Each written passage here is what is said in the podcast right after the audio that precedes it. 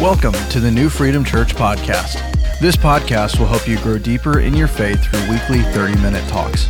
If you haven't already done so, go ahead and hit that subscribe button so you get each new episode as it's released. Now sit back and relax as God speaks to you through this message. We went to Georgia to my brother. My brother's like, um, I don't know, he's turned into this kind of uh, outdoorsy wild man. I mean, he's got meat hanging in a in a little smokehouse. He's got all kinds of things going on. Uh, guns. He's, he's collected all kinds of guns. He probably had. I told him, I said, I think you're on a very short list, really, with the government. He's had a silencer, had all kinds of stuff, you know. And uh, the thing that amazed me, though, is he had a lot of cats. I was that surprised me. Had a lot of cats. How many cat people do we have today? You're ashamed you're not going to lift your hand, are you? Just like it's cat people. How many dog people do we have? I'm trying to divide you, then I'm going to pull you back together, okay? That's what I'm doing here. Cats, you know, I don't, I don't know. Cats, cats seem to forget who their master is, like overnight. You know, they're just real finicky. He's collected cats. Don't ask me how. See what I did there? I like dogs. How many of you like dogs? Dogs really are a great example of like how to come. Actually, Caleb in the Bible, his name means dog. You know, a dog can mess up, just tear up something, but then they come back and they know how to repent. Right? Come on, dog people, stand with me. We got to fight these cat people today. They know how to repent. They just give you those eyes. And then, how many of you have a stocking for your pet? Anybody? You're ashamed. You're embarrassed right now, aren't you? I know my daughter Maddie. She's got one. You know, you're not you're not politically correct to have a stocking. You have to have two stockings, because the math. Do the math. You know, if you have one stocking and two legs, they have four legs, so two stockings. You did it wrong. Okay, I had to come to church to hear that. Well, it's great to be with you. Uh, I said that, didn't I? You know, my dog slips away all the time. I'm just trying to get to know you, first of all. Maybe I'm trying to get you to know me. Slips away, goes into the bathroom. How many of you have a dog like this? Dogs get away with that, you know. Two reasons we don't drink out of a toilet. Number one, number two. Okay, now, now I've got you. Okay, now. Okay, how many Walmart people do we have here? Okay, you're my people. How many Target people? You're my wife's people. Okay. All right. So I'm trying to just read the room. Um, I've got a message today. You know, as, as going into an unfamiliar pulpit, you want to be liked. And um, so part of the human part of you, which is called pride, by the way, is you, you want to make a good impression. And uh, that plays heavy. If anybody does any public speaking, that plays heavy. But I want to just put that to the side because more important than anything is hearing a word from God. You know, not hearing a word from a man, but hearing what God wants to say. And so, starting off this Christmas season, I get the, the privilege, I get the opportunity to start it off and to talk to you about Jesus Christ because that's the reason we have Christmas Lord, at his birth, Jesus, think about this how lost our world is. If you want to know how lost our world is, we don't want to celebrate Jesus. On his birthday, we don't want to mention his name. It's his birthday, but let's not say his name. That's the kind of world we live in today. You know, and you'll get disappointed looking around. So, churches of like nature, and what I mean by that, actually, it, it should be defined this easily if you believe this or not. That's the way it should be defined. Unfortunately, in the world like we have today, not a lot of people believe that right there, but they still have church or they call it church. And so I, am so glad to be with you today. But we live in a very woke world. If you're familiar with what that means, a woke world. If you saw the parade yesterday, Macy's Day Parade, uh, Thursday, how many of you, anybody see that? No? Uh, we, we watched a little bit of it, but they had one little segment that was the Paw Patrol. Do you guys know who that is? That's like children, you know, children friendly. That's all their entertainment. Paw Patrol. Right behind that was a bunch of men dressed like women dancing and frolicking and, and doing their transgender thing. And if you don't think that you're in a fight with the world, then you are wrong. And if you think as a good Christian I can just sit back and say nothing, you are also wrong. You are equally wrong. The church has to stand, and it's not a hate message, it's a love message because you don't want anyone to go to hell. I heard a pastor of one of the largest churches in America this weekend. I heard him, an interview with, with a person. When I heard his interview, I said to my wife, I was, it was on the radio, I said, uh, Well, she's, she's a lesbian. And my wife Googles it just right away, and yeah, she is. She's a lesbian. And I know some of you are making you feel very uncomfortable right now, but we're all going to stand before God. And, and no matter where you're at in life, God loves you. But that's why He sent His Son. That's why we have Christmas, to redeem us from our sins. And then I heard the pastor of one of the largest churches in America ask her for godly advice. Ask her. Ask her to, to what has God been speaking to you? And I'm thinking, do I need to hit my head with a hammer? If God has not, in His Word, God's Word is His will. God's Word is His will. This might not be popular now. Yeah, I'm the same guy as telling jokes at the beginning. But God's Word is His will. And our world has turned so quick, it has pivoted so quick to, to just cross over and say, hey, everything that the world wants to feed you, you will eat. But I'm here to say, no, we won't. I trust God, and I believe that even during this Christmas season, God can help you with your relatives that are lost because this, this touches every family out there. Every family. And it's a liberal world. But for conservative Christian values, things have to change.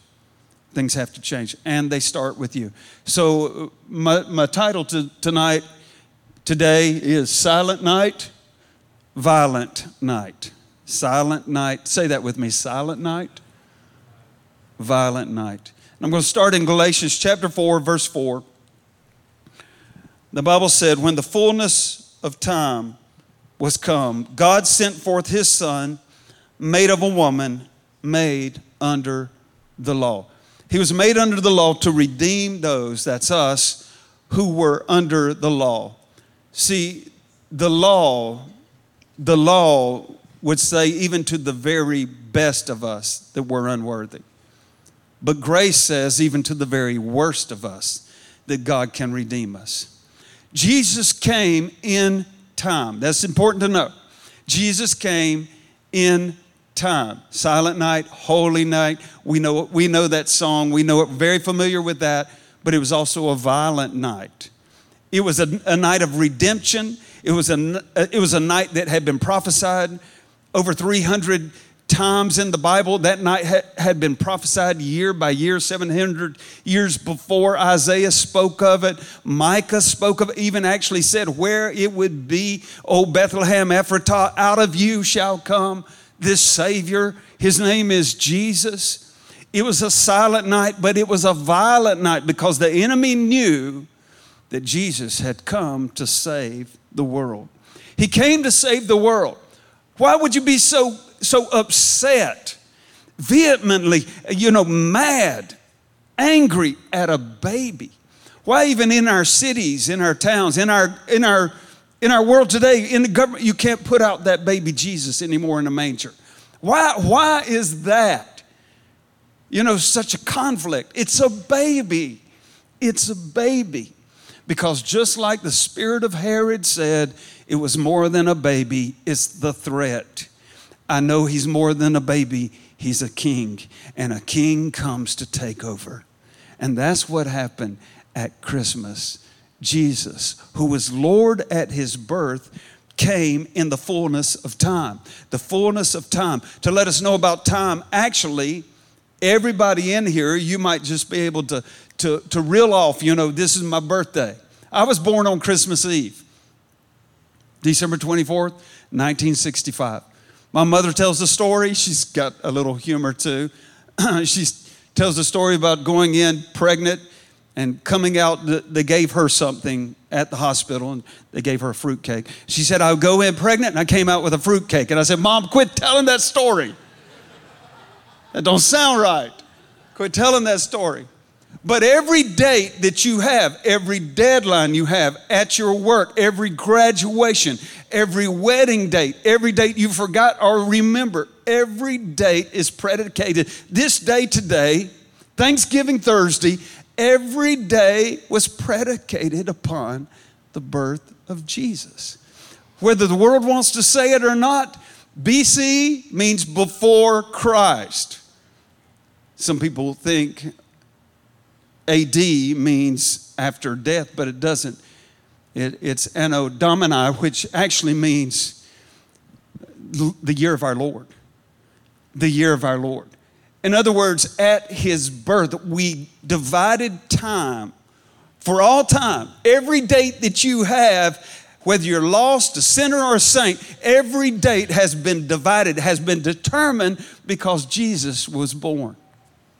That's powerful that He is in our times. And David said it like this Our times are in His hands. John 11 said He came to His own, but His own received Him not. They rejected Him. But to them that did receive Him, I'm going to give you that opportunity today. If you're online, you haven't received Him as Lord, as Savior. If He's not Lord of all, He's not Lord at all you can receive him today. He came to his own, his own received him not, but to as many as did receive him, to them gave he the power to become the sons of God. You have the power to become by receiving Jesus Christ, no matter how bad you've been. Even this morning, you're bad this morning. You have the power to become, the power to become a son or daughter of God. And all you have to do is open the door to your heart. Open the door. See, Santa comes, he comes to, you know, he comes to, to look for a chimney to come down. Jesus comes, he looks for a heart to come in. Receive him. You receive him and you have the power to become. John 1, verse 14 said, The word became flesh. This is called the hypostatic union the Word became flesh and dwelt among us, and we beheld his glory as of the only begotten of the Father, full of grace and truth. He came. It said like this I think it was John Wesley that said it. Said, The Son of God became a son of man, so sons of men could become sons of God. That's beautiful, isn't it? The Son of God became a Son of Man, wrapped in human flesh, deity, royalty, wrapped in human flesh. The Son of God became a Son of Man, so sons of men could become sons of God. And that's why. We're not, it's not because we've been so good or we've done such great things. It's because of what Jesus did for us when He came, Emmanuel, God with us. He came to this earth. He came to this earth like us tempted like us, yet without sin. We sinned. He didn't sin, but He redeemed us through what He did, not what we do. That's, that's works. That's the law. If we're always trying to do better so we can get God to love us, we are, we're wrong. Because He already loved us when we were yet in sin, Christ died for us. Scarcely for a righteous man would one die, yet peradventure for a good man. Some would even dare to die, but God demonstrated. How did He do this? How did He demonstrate this? On a cross. These are beautiful trees, but these should, should actually just point to the other tree, the cross, the cruel old cross. You know that. That God demonstrated His love toward us that while we were yet sinners, Christ died for us. He didn't die for me when I got it all together. He, died for me when I didn't have anything together. And He loved me just the same. He loved me. So, silent night, violent night. Where's the violence come in? Well, I'm going to share with you today the first Christmas scripture in the Bible. Maybe you know this, maybe you don't. I was surprised when I found this out a few years ago, but does anybody know where, where it would be? Just take a guess, you know. Let me hear, let me hear. Know, some might say John 3:16, God so loved he gave, you know, but that would be Jesus. coming to this earth. The first Christmas scripture in theology, it's called proevangelium. Big word, proevangelium. It actually means first mention of the gospel. And what is the gospel? The gospel is that Jesus Christ came, substitute, take my place. I became righteous. He became unrighteous. He took my place so that I could live. He died the death I should have died. He paid my penalty, my price, my punishment. He took all of that. That's the gospel. Pro Proevangelium, first mention of the gospel. Here it is. Genesis 3:15. This is the first mention of the gospel. Let me get to it. Genesis 3:15.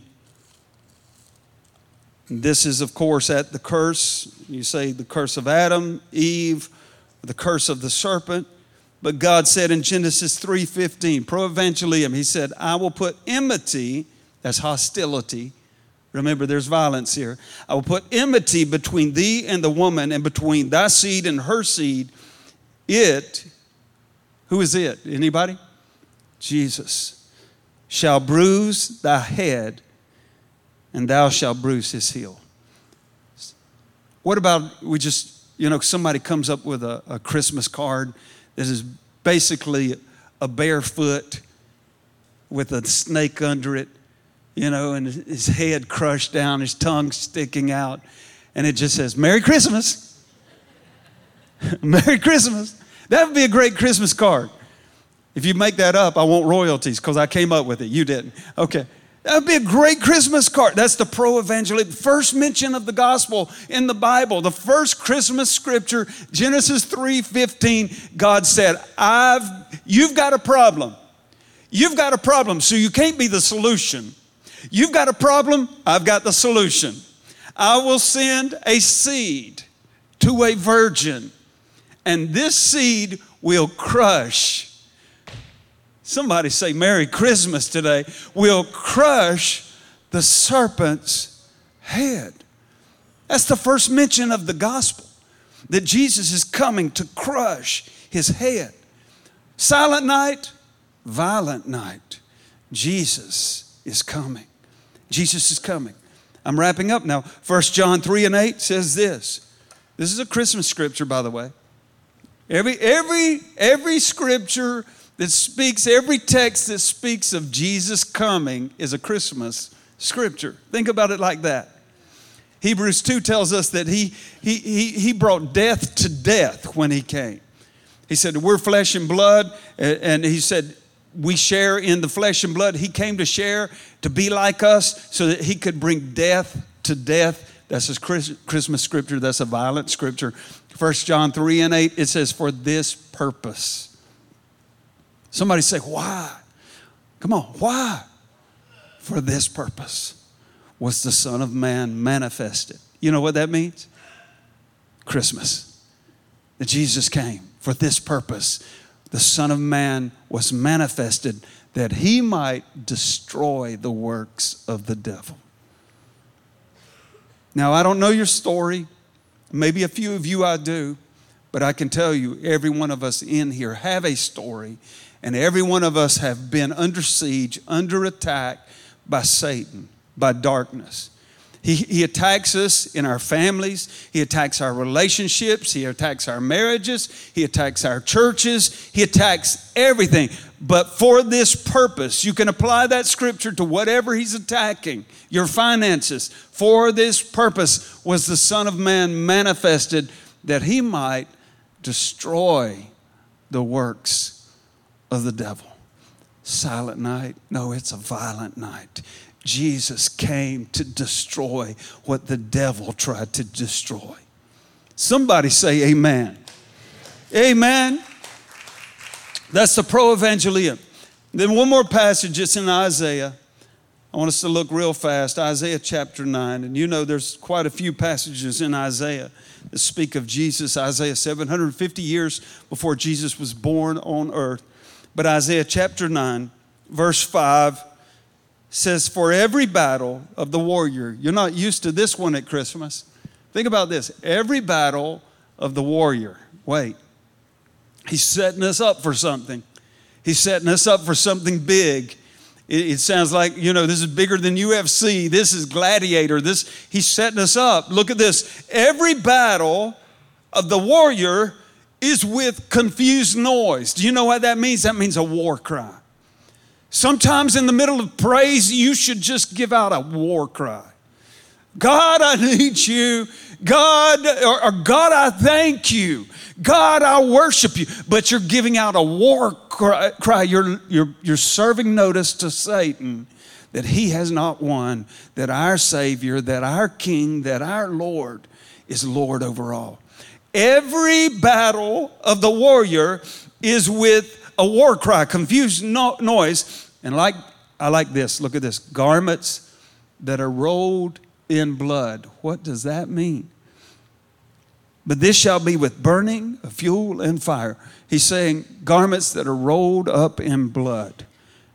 Basically, he's rolled his sleeves up and he has the, the blood spatter, the DNA of his enemy all over him because he is a champion and he is a conqueror and he's made you more than a conqueror. And this is a bloody scripture. This is the way it comes in. Look at this introduction. Every battle of a warrior is with confused noise, with garments that are soiled in blood. And next scripture, this is the one you actually do get on your Hallmark card for unto us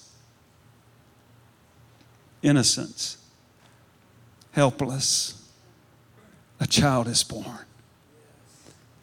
This is no silent night. This is a violent night because the enemy has been served notice that Jesus, our Savior, our King, has come. For unto us a child is born, unto us a son is given, and the government shall be upon his shoulder, and his name shall be called Wonderful Counselor, Mighty God Everlasting Father, the Prince of Peace. The Prince of Peace. I'm going to ask the worship to come up. I read this story last year. It, was dated back a little while.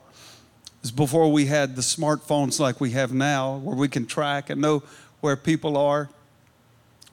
But there was a, a, a lady had two children, husband. She had become very distraught, mental illness. And let me just say, as a side note, mental illness is real.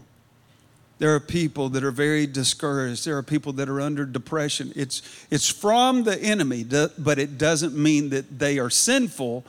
It just means that they are, they are subjugated by the enemy's oppression. Mental illness is real. And I've prayed for God to deliver people from that anguish or that torment that comes from mental illness. In fact, uh, today they say when you're hiring people, they don't look so much at IQ, that was the intelligence quotient, as they do EQ, that's emotional quotient. Like you could go off the rails. And so, so mental illness is real. In fact, a statistic said uh, last year is said that there are over 60,000 thoughts we think a day. I don't know how anybody calculates that, but they say we think around 60,000 thoughts a day. And over 80% of those thoughts are negative. That's huge. That's, that's across the board. And of, of, of those thoughts, this is the big one, of those thoughts, over 90% of those thoughts that are negative are the same thought we had yesterday. Why do you think the Bible continually tells us whatsoever things are pure, lovely, good report, virtue, praise, think on these things. Lord, have my thoughts. Lord, have my mind. I say it like this every thought is a train. You see a train, it's not one car, it's not one caboose, it's a train. Every thought is a train. It leads to another thought, triggers another thought, triggers another thought. But for our minds to be free and to be holy and to be pure, we have to bring into captivity every thought to the obedience of Christ. And that's the way you look at it. Does this obey Christ? Does this, does this resolve in peace or in conflict? I want my mind to be free. I'm just speaking that over you right now because during the holiday seasons, there are more people that take their life, more people that do bad things. Why? Because the enemy attacks the thoughts. There was a woman, she had two children, she had a husband that loved her, but she was mentally ill. She decided one day, I'm just going to leave, I give up. She took some money out, she left. Left a little note, said, I've had all I could take. She left. Her husband would try to reach out to her, would call her. She would never say anything. She's gone over a week. He would call and he could hear her on the other side. Uh, just sometimes he could hear her just sniffling like she's crying. He would call, try to reach her, try to reach her. Try. Finally, he had to hire a private investigator. True story. After a couple of weeks, and they found her. She was in the seedy hotel. She was just living there. The blinds closed. She was just living there. And so he shows up on Christmas Eve. He knocks on the door. He doesn't know what, what's going to happen, doesn't know what she's going to do. She opens the door and she hugs him. He's surprised. He doesn't know what to say. She turns around. She puts all of her clothes together. She just packs up. She gets in the car with him. They go back home to the kids. He doesn't really know what to say. Finally, he, he says, I don't, I don't want to trigger her. I don't want to send her back. But I've got to know. And he said to her, He said, I called. I called. He said, I, I, just kept calling, and I know you listened. I know you heard me beg for you to come home.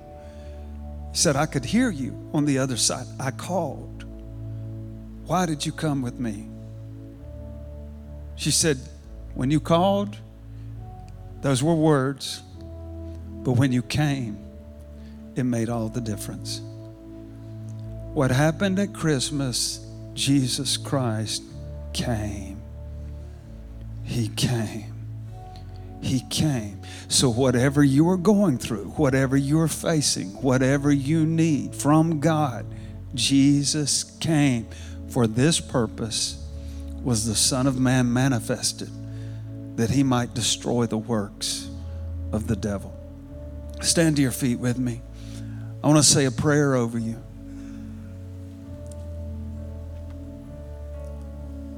And I know in a room like this, full of people, that we could just kind of guess, you know, there's this many people dealing with depression.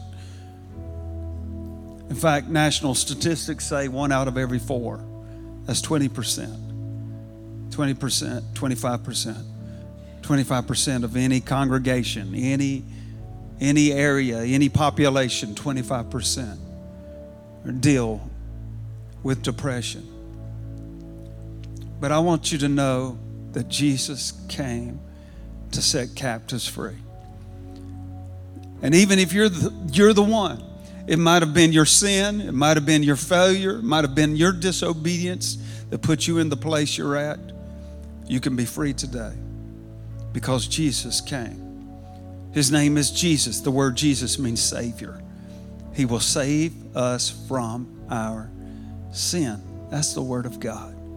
He came to save us, He came to deliver us, and He came to heal us. Someone said to me this week, said, I have gone through hell.